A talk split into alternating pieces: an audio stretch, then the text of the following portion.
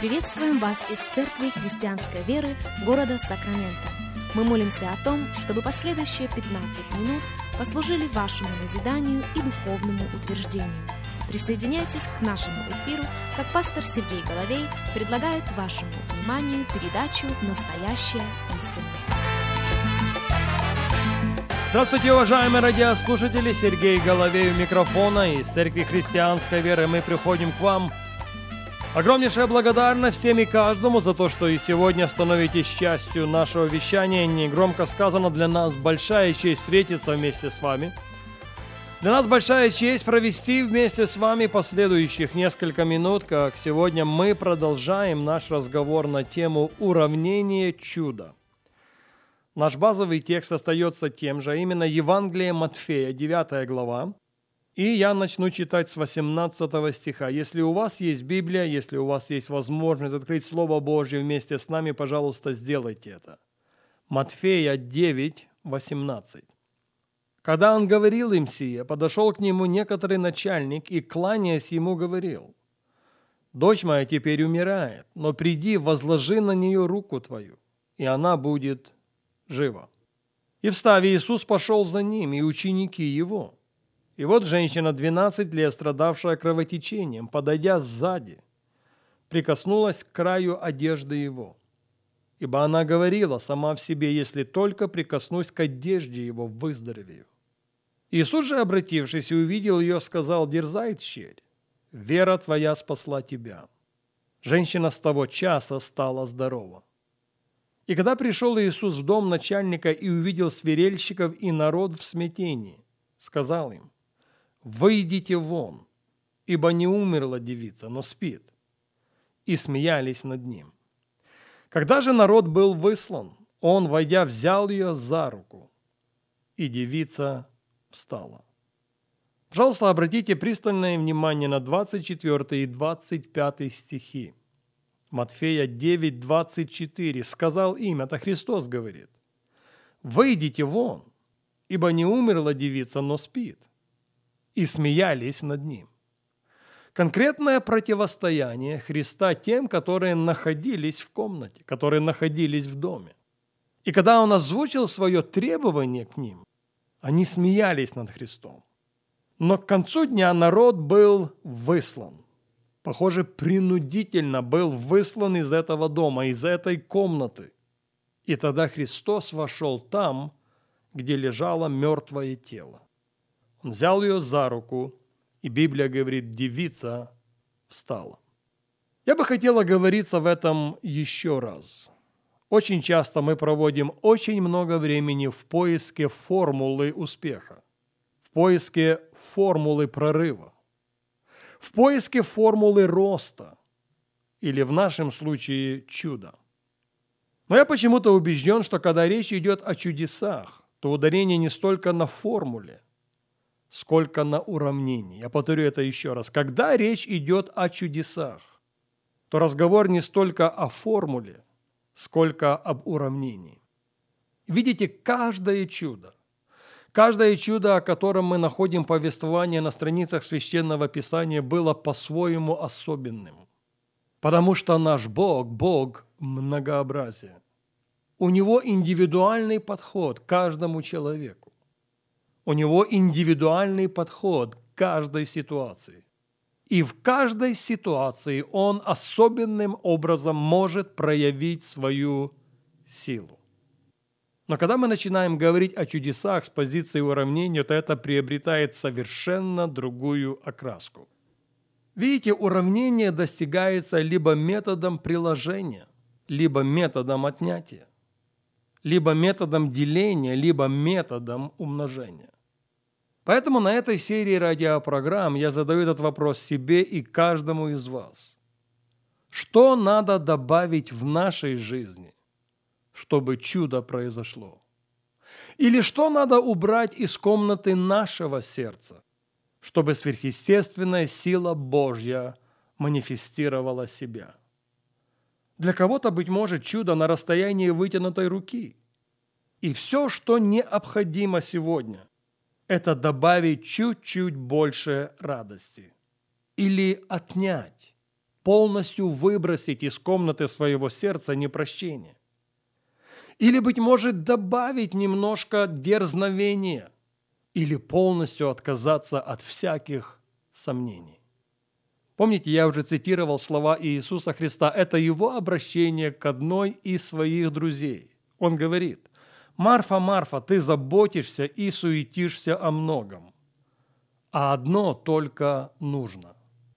Что то одно, в котором мы нуждаемся сегодня?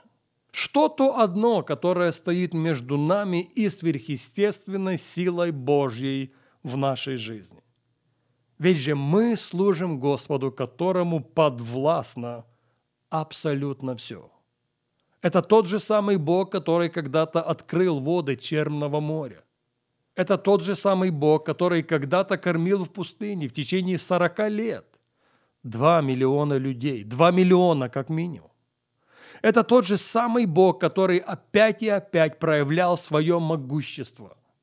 И Он хочет сделать это в жизни каждого из нас без исключения. Поэтому я спрашиваю еще раз, что нам сегодня надо добавить? Или от чего, быть может, мы должны сегодня отказаться, чтобы сверхъестественная сила Божья проявила себя могущественным образом? На нашей прошлой встрече мы начали анализировать одну историю из книги «Деяния апостолов». Так вот, в пятой главе мы читаем следующее. «Некоторый же муж именем Анания с женою своей Сапфирою продал имение, утаил из сыны сведома и жены своей, а некоторую часть принес и положил к ногам апостолов. Но Петр сказал, Анания, для чего ты допустил сатане вложить в сердце твое мысль солгать Духу Святому? и утаить из цены земли. Чем ты владел, не твое ли было? И приобретенное продажей не твоей ли власти находилось? Для чего ты положил это в сердце твоем? Ты солгал не человеком, а Богу. Услышав эти слова, Анания пал бездыханен, и великий страх обял всех, слышавших это. И встав, юноши приготовили его к погребению, и, вынеся, похоронили. Часа через три после сего пришла и жена, не зная о случившемся. Петр же спросил ее, скажи мне, за столько ли продали вы землю? Она сказала, да, за столько. Но Петр сказал, да для чего это вы согласились искусить Духа Господня? Вот входят в двери погребавшие мужа твоего, и тебя вынесут. Вдруг она упала у ног его и испустила дух. И юноши, войдя, нашли ее мертвою вынеся, похоронили подле мужа ее. Вот такая история. Очень правдивая, чересчур правдивая история из жизни первоапостольской церкви. Оказывается, что первоапостольская церковь была церковью, которой нашли место такие люди, как Анания и Сапфира. Вне всякого сомнения, они обратились к Богу чисто сердечно, но потом в процессе что-то поменялось. В процессе созрело желание быть великими в очах людей. В процессе созрело желание солгать Духу Святому. И они не учли, похоже, что Бог проницает абсолютно все. Можно говорить об Анании и Сапфире долго, можно говорить об Анании и Сапфире много. Но вот что я усматриваю в этом повествовании. Друзья, это не столько история о том, как муж и жена умерли в один день. Это даже не столько история о том, как они согласились солгать Духу Святому. Это история о том, как в жизни первоапостольской церкви рука Господня была простерта на чудеса и знамения. Они не просто были свидетелями, они пережили на себе силу, за недостатком лучшего выражения, уравнения чуда. И это уравнение было достигнуто методом отнятия. Да, неприятно то, что произошло, но оно должно было произойти, чтобы слава Божья явила себя особенным образом. Вот почему в продолжении мы читаем Деяние 11.12. «И великий страх обял всю церковь и всех слышавших это. Руками же апостолов совершались в народе многие знамения и чудеса, и все единодушно пребывали в притворе Соломоновом. Из посторонних же никто не смел пристать к ним, а народ прославлял их. Верующих же более и более присоединялось к Господу множество мужчин и женщин. Так что выносили больных на улице и полагали на постелях и кроватях, дабы хотя тень проходящего Петра осенила кого из них. Сходились также в Иерусалим многие из окрестных городов, неся больных и нечистыми духами одержимых, которые исцелялись все. Действительно, рука Господня была простерта. Действительно, великие чудеса и знамения совершались в народе. Нет, не в единственном числе, а как раз во множественном. Многие чудеса, многие знамения совершались в народе, потому что в первоапостольской церкви произошло уравнение чуда. Как замечено было раньше, это уравнение было достигнуто методом отнятия.